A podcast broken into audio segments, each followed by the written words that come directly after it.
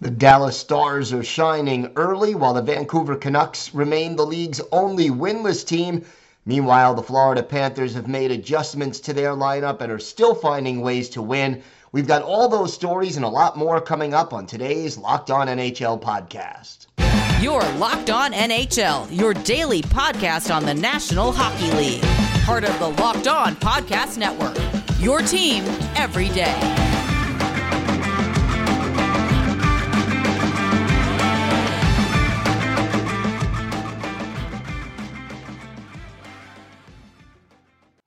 And welcome, everybody, to the Monday edition of the Locked On NHL podcast. Gil Martin, so glad you could be with us today. And thank you for making Locked On NHL your first listen every day. We are free and available on all platforms. It is my pleasure to welcome back to the show the host of Locked On Dallas Stars, Dane Lewis. And Dane, 4 0 1, not a bad start for the Dallas Stars this year. And not only are they winning, they're winning dominantly in a lot of these games. What to you has been the biggest secret of this team's early season success? Yeah, you, you hit it right on the head. I mean, this is about as good of a start as you can ask for from this team. I mean, they've gotten at least one point in every outing so far. Uh, the only loss coming last Thursday night in Toronto in overtime.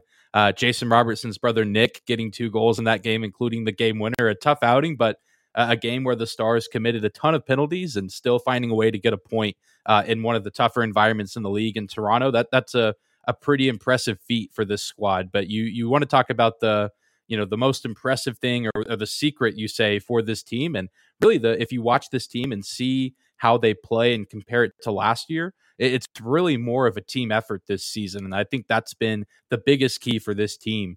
Uh, you look last year, and it's really a one line team with Robertson, Hintz, Pavelski, three really good forwards, one of the better top lines in the league. I, I, think that's the belief of many people, including myself. And then you have some good goaltending from Jake Oettinger and, and the occasional flash offensively from Miro Heiskanen. And that was really all the stars were last season. I mean, they would, you know, score three or four goals every now and then, but they were really a one or two goal a night type of team. And they, they just tried to win with defense and tried to win with goaltending. And it got them to the first round. It got them into a game seven with Calgary, but it just wasn't enough. And now you look at, you know, the change this year. They get a new head coach in Pete DeBoer. Uh, they add a few players like Mason Marchment and Nils Lundkvist, uh, just to name a couple. And everything seems to be clicking really well with this team because it's no longer just that top line who is still playing well. Uh, Joe Pavelski continues to defy age and play at an incredibly high level 17 years into his career at age 38 but you have mason marchment you have tyler Seguin jamie benn who was a little bit late to the scoring party but started to rack up some points over the weekend in montreal. I mean it's just a little bit of everybody. It's not you know the load isn't being carried by one or two individual players it's being spread out evenly amongst the roster and I, I, think there's only one or two players left on this team that were on the opening night roster that haven't recorded a point yet so i mean the stars are finding ways to win games and finding ways to score a ton of goals but they're able to do it by means of several different people and not just a few. In five games six different players with two or more goals just spreading it out and getting it done right now we'd be remiss if we didn't uh, single out Jake Oettinger for his outstanding play. Look, he's played four games, he's won them all. A 1.25 goals against average and a 959 save percentage. How well has he been playing, and how well has the team been playing in front of him? he, he's been outstanding. As far as I know, I don't think anyone ever told him that that series with Calgary was over. I think he just thinks that there was a really long break, uh, and he's gone on and played, you know, four more games in that series because he's picked up right where he left off. I mean, you you throw out the numbers, and if you've watched any Stars games this season, anyone listening, whether they're Stars fans or just you know NHL fans in general, if they've gotten a chance to see Oettinger play, I mean, you you just see why those numbers are the way that they are. I mean, the defense does a good job at times helping you know helping Jake Oettinger out, but he just eats up a lot of pucks. He's really good, you know, with his movement and his positioning and just reading how the puck is moving. Uh, a lot of the goals that he has given up have been deflections or, you know, second chance rebound opportunities with a lot of traffic in front of the net. Not too many goals given up. That's just kind of a, a one-on-one opportunity or a, a, goal that you think, oh, he should have saved that. If there's a puck sent his way that you think a goalie should save, more often than not, that Jake Oettinger has has made that save. And it's just incredible, you know, with his age, how young he is, and really in the grand scheme of things, how inexperienced he is. I mean, he has a good number of games under his belt, but still one of the younger goalies in the league. He, he's really impressed me, and I, I think a lot of people expected him to be good, but to be this good out of the gate, I don't know how sustainable those numbers are. A, a near 960 save percentage doesn't seem super sustainable through the season, but if the early going is any indication, he's in for a special year looks that way. And and special teams have been great also. I mean, third right now on the power play, sixth on the PK. Uh, you know, that certainly is a big part of hockey and even a bigger part. I know it's early, but playoff hockey special teams become magnified. Good early start for the Stars on both sides of the special teams equation. For sure. And the power play was something that really did need to get going. I think the Stars finished near or in the top 10 last season, but after the All Star break, the, the power play was not what it was at the start of the season for the team. And the penalty kill was just kind of somewhere in the middle. But but both, like you said, have been great to start the year. Even when the Stars aren't executing on the man advantage, they're getting really good looks and putting a lot of pressure on the opposing goaltender. And the the penalty kill has been good, which Stars fans and the team are grateful for. But that that's one of the the glaring issues with this team is the amount of times that they've had to go on the kill. And I think that that's why their numbers might be as high as they are. Uh, I think in Toronto the other night, they had 16 penalty minutes. It felt like that entire second period was just the Stars down a man and having to kill, you know, penalty after penalty. And so that that's really kind of where the weakness of this team is. Obviously, the penalty kill itself isn't a weakness, but the amount of times that the Stars find themselves with a player in the box and you know that that doesn't allow them to you know play offensively like they'd want to. They like to move quick through the neutral zone and get those clean zone entries and try to find a clean look. And when you're you're on the the penalty kill, you don't get to do that hardly at all. So uh, I mean, it, it's great that the penalty kill is playing as good as it has been so far, but. Coach Pete DeBoer has said it, and I know many agree that the Stars are kind of playing with fire when they when they commit all those penalties, and hopefully that's something that as the season goes on they get better at. There is a, decent amount of youth on this team, and so I think that that could maybe be attributed to it. As you know, these guys are still kind of figuring some things out, and I mean, the, the game is just physical, and I, I, think maybe even referees are. It feels like at least in Stars games, maybe cracking down a little bit harder on roughing and maybe a few tripping calls as well. You mentioned Peter DeBoer. What changes has he made that have helped this team so far this year? Yeah, it, it's it's been great, and I think the the big one is what I talked about in, in, the offense and just the way the Stars entered the zone last year. You know, under under Rick Bowness, I think it was a lot more dump and chase, and if the Stars have a, a lead, even if it's a one to zero lead, they, they kind of take their foot off the gas pedal. Which with this team, I think it's the exact opposite. It's a lot less dump and chase, and then when the Stars get leads, they look to build on that lead. Uh, they really don't ever take their foot off the gas until it's maybe two minutes left in the third, but they're already up four to one or five to two, something like that.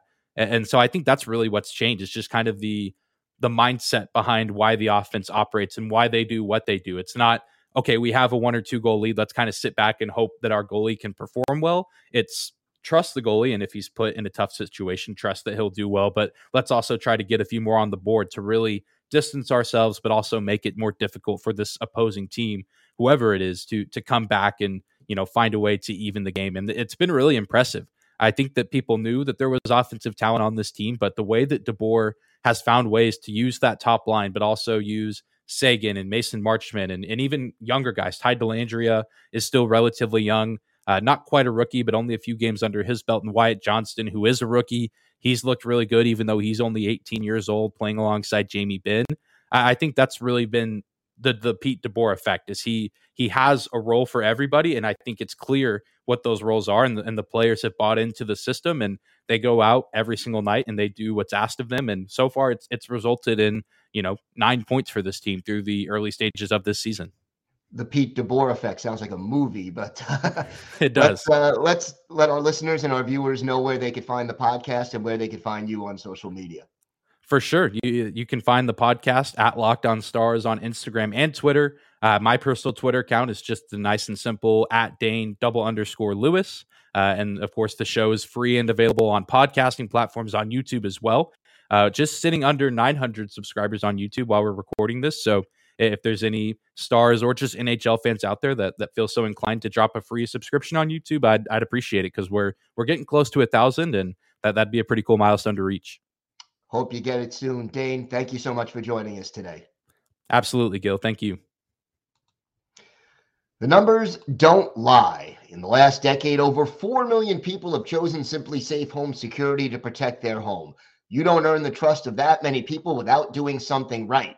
At SimpliSafe, your safety is the only thing that matters. They protect you with cutting edge security technology powered by 24 7 professional monitoring agents who always have your back. Here's why I love it SimpliSafe blankets your home in protection with advanced sensors for every room, window, and door. HD security cameras for inside and outside your home. Smarter ways to detect motion that only alert you when the threat is real. And even hazard sensors that instantly detect fires, floods, and other threats to your home. Customize the perfect system for your home in just a few minutes at simplisafe.com slash locked on NHL. Save 20% on your SimpliSafe security system when you sign up for an interactive monitoring plan and get your first month absolutely free. Visit simplisafe.com slash locked on NHL to learn more. There's no safe like SimpliSafe. It's my pleasure to welcome back to the show the host of Locked On Vancouver Canucks, Justin Pooney. And Justin, a little bit of a disappointing start to the season here for Vancouver if you could sum it up in a in in a paragraph or two, what's going wrong so far? Uh, a paragraph might be a bit too. I think it's you said it. You said it perfectly off the top. Just disappointing. Um, this team, you know, I was high on this team coming into the season. We talked uh, before the season started. Um, I came on and I said that this team should be a playoff team. Um, you know, the, the the skill level and the players they have, especially in their forward group, uh, and in net, they should be you know competitive every night, and they should be winning some games. Um, before the season started, like the week before, you know the, the five game road trip, I had said if this team can hover around 500, um, or you know get a, a, two to two wins, a couple OT losses or whatever, um, that would be a successful road trip. Uh, well, the first game they got to a great start in Edmonton, and I'm like, wow, you know maybe this is actually going to come to fruition and they of course blew a lead to the Oilers, which I kind of gave them a pass on. I'm like, hey, look, it's the Edmonton Oilers, McDavid, Draisaitl, home opener. They're going to be fired up. They're going to there's going to be no quit. So I'll give that excuse. Then they go to Philadelphia, which I thought would be an easy victory given the Flyers going to see. Now the Flyers have been an extremely big surprise this season so far. Anyway, um, but they blow another lead in Philadelphia. Okay, now I sense a bit of a pattern happening. Go to Washington, they go down, they come back, score two goals in 11 seconds, they take the lead, and the third period hits, and they don't. Then they lose again. So then now the panic is starting to set in. Um, and at that point, I was kind of like, you know what? They still got two games left. Uh, at that point in time, Columbus and Minnesota uh, were not had not had a win on their record at all and they go to Columbus and they go to Minnesota and they lose both games in overtime. And you could just sense that there's a lot of pressure on this team to finally win, and there's still a whole lot of pressure. And you saw kind of, I think last night was rock bottom. At least I hope. I don't know if there's any more lower you can go. There was three jerseys thrown on the ice. Um, fans were booing, um, and if you just go, you know, in Canada right now, the Canucks are trend number two trending on Twitter right? Uh, so it just shows you just how passionate this fan base is, how angry this fan base is, and just how disappointed we are because we expected a lot more. And I don't know if changes are going to happen. Jim Rutherford did speak uh, last night saying that we can't make an just a move for the sake of making a move. But if they lose tomorrow, when do where do you draw the line, right? So uh, definitely a disappointing and kind of uh, a gut punch to start the season. One of the problems, at least statistically, has been goaltending. Thatcher Demko save percentage just 858. The goals against average over four. Has it been the defense in front of them? Has it been the goaltending, or is it a combination of both? It's a combination of both. Um, I would say, you know, this defense core has been hit with a lot of injuries. Of course, Quinn Hughes didn't play last night. He's day to day. Tucker Poolman is out, and we know with his concussion history, we don't know if he's potentially ever going to come back and play. Uh, Tyler Myers just returned. Um, of course, Travis Dermott is still out.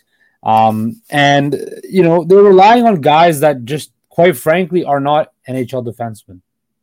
As much as you know, Vancouver native Kyle Burroughs is a is a good um, organizational depth defenseman, and when I say that, a guy that can you know slide up and down and play serviceable But when you're relying on a guy like that, you can't have it.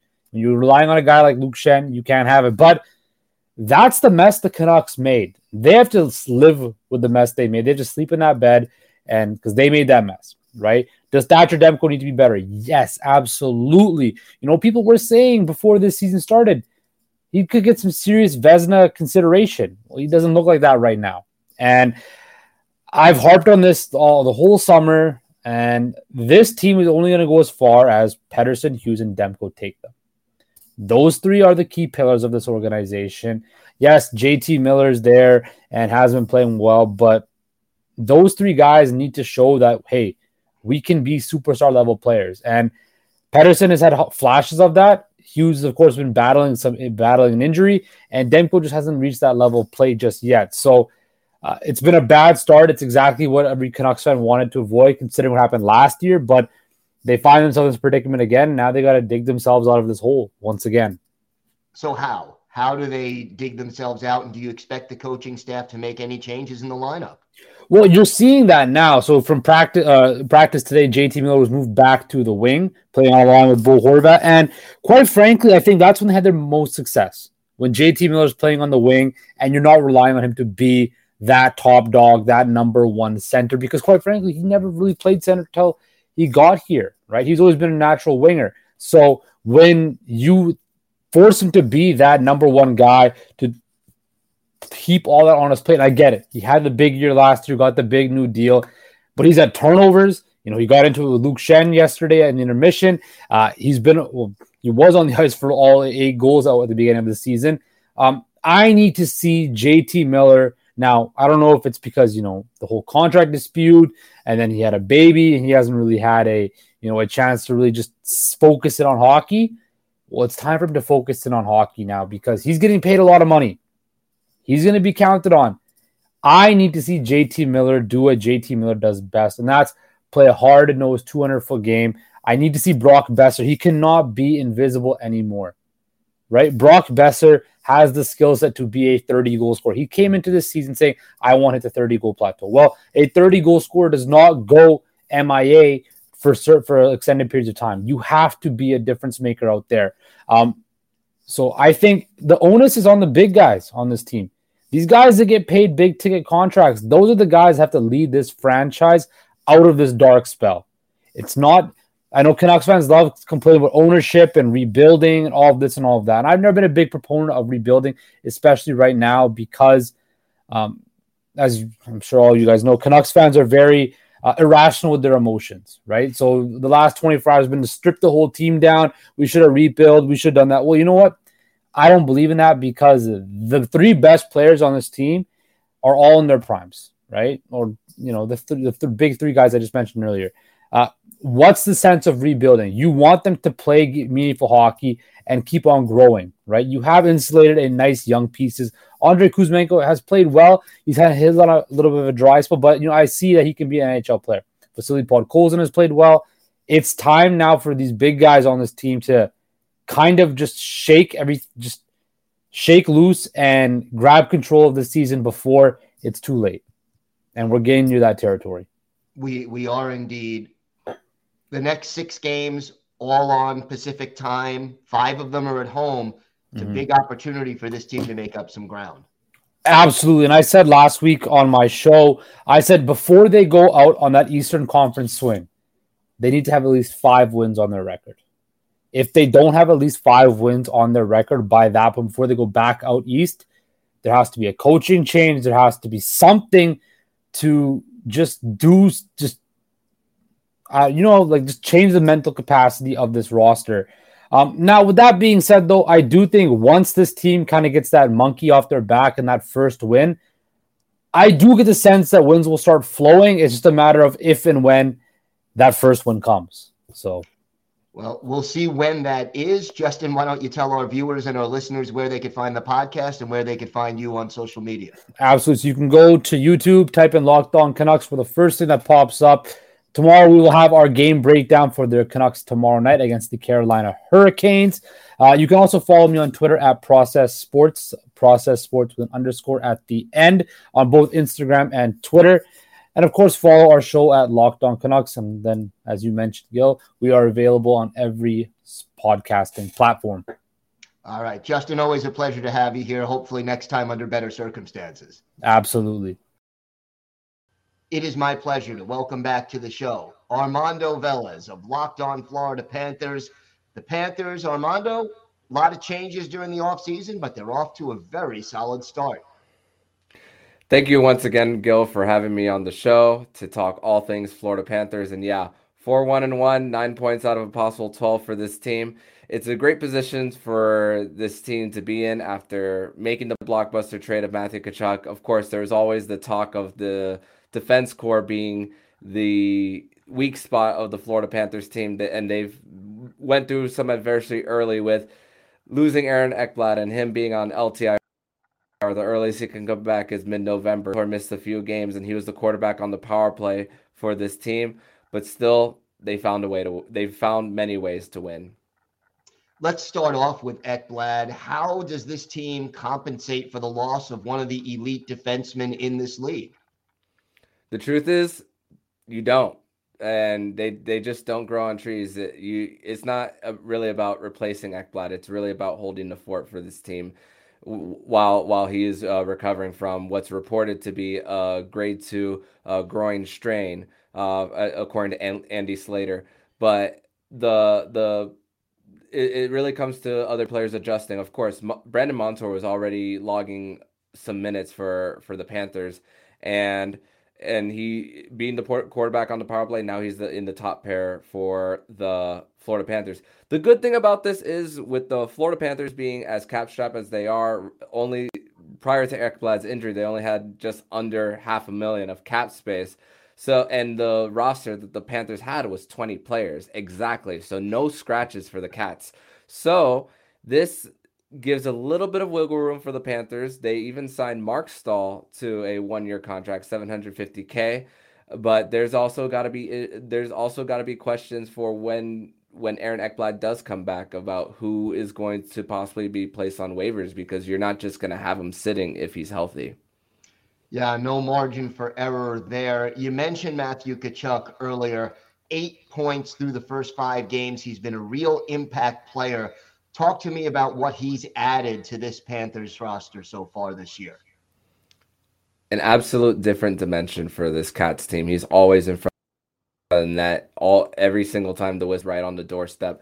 Everyone wants a everyone wants a piece of Matthew Tkachuk, and he's just he's just an agitator right in front. I mean, you you you covering Locked On Islanders, you've already seen him quite a few times uh, for for for the Cats and all that. So it, and he before his uh, Sunday against New York, he had the record for the uh, for consecutive games with at least a point. So just right behind Ray Ray Whitney and Pavel Bure, just two games off.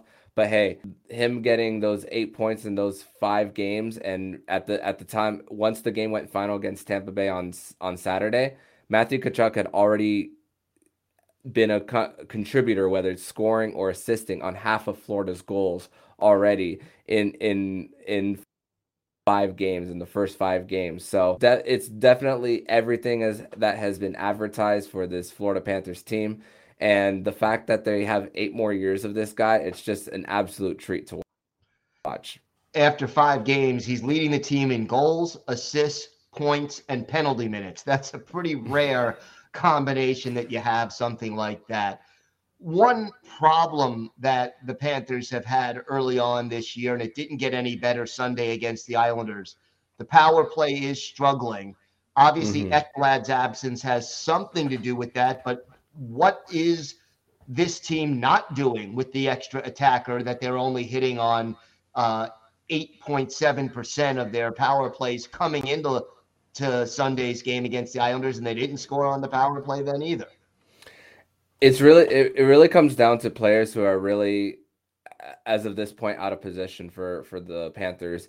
Uh, Barkov is used to be pl- playing on the left circle. He he was running the point when Brandon Montour was out for a few games. Brandon Montour came back on Saturday versus Tampa Bay, and he wasn't even on the top power play unit. So get, get getting a few games in the preseason, uh, QB on the power play, then missing a few, then then being on only PP2, then going back. There's so many different personnel changes for for the Panthers, and who as well as a different person to use as the bumper. Um, Patric Hornqvist had a few power play minutes as well in front of the net. Now that now that he's shifted to power play two with Montour coming back, it's now Tkachuk being the guy in front of the net. So it's different different players um, putting being in different spots too that they're they might not be uh, accustomed to playing often. And that's what's led to the Florida Panthers being oh of their last 17 on on the power play. Both of their power play goals came in the same game their second game in the season against Buffalo but really have, haven't done anything.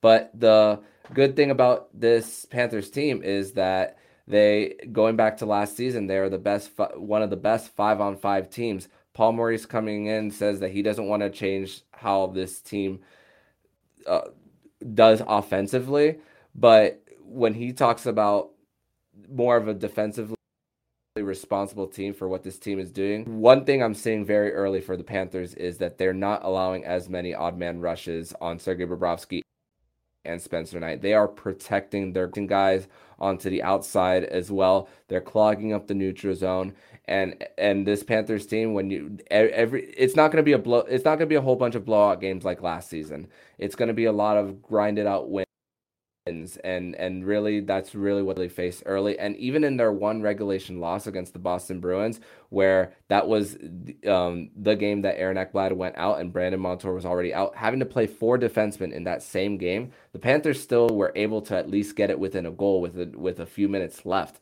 so every single game has been close. Every single game has been a fight. Every and even with a little bit of defensive mistakes early as well, uh, this Panthers team has just really found ways to. And it's very and if there's a there's someone who deserves the credit for it's head coach Paul Maurice. What has Maurice brought to the table that has helped this team make these adjustments so quickly? I think because he's been around the game for so long, I think he has more trust of his his players in trying to create, especially on on transition, uh, as well. And also the the fact that when it comes to like so his morning skates as well, he he he gives them an option to whether to be at morning skate or not. Uh, but most of the players are already as well. You'll have one player missing here and there, but then they'll say they're ready to go for the night. So that that's a little bit of a trust issue, knowing that these guys are professionals. These guys know he knows that they're. I feel like he that he has a good feeling that this was already a very group that the Panthers had. So it, it was really kind of for him loosening the grip of like trying to like be all over players as as well. So that's kind of like the the vibe I get from Paul Maurice, but as well for different putting different player um different player certain players that have familiarity with each other, keeping them together, but also willing to find a way to experiment because uh, especially the third line which was an was played incredible in their Sunday game against the against the New York Islanders. They're the, Anton Lundell's having two different line mates this season in year two of his development. That's huge as well. He's also ability to give him more defensive zone faceoffs as well, especially on the penalty kill as well. So he's also trusting his younger guys at the same time. Always helpful to develop those younger players. Armando, why don't you tell our viewers and our listeners where they could find the podcast and where they could find you on social media? They can follow me on Twitter personally at MondoMan12. They can follow the show account on Twitter at LO underscore FLA Panthers. You'll see me live tweeting for the Panthers throughout the game, and you'll see me um, do all my other uh, South Florida sports takes as well along the way. All right, Armando, always a pleasure. Thanks for joining us today. Thank you so much, Gil, as always. All right. Want to thank everybody for making Locked On NHL your first listen. For your next listen, check out the Locked On Sports Today podcast, the biggest stories of the day, plus instant reactions, big game recaps, and the take of the day. It's available on the Odyssey app, YouTube, and wherever you get podcasts. I want to thank my guests today, Dane Lewis of Locked On Stars. Justin Pooney of Locked On Canucks, and Armando Velez of Locked On Florida Panthers. We will be back every day, Monday through Friday, with the biggest stories from around the National Hockey League. I'm Gil Martin. Have a great day, and thank you for listening to the Locked On NHL podcast.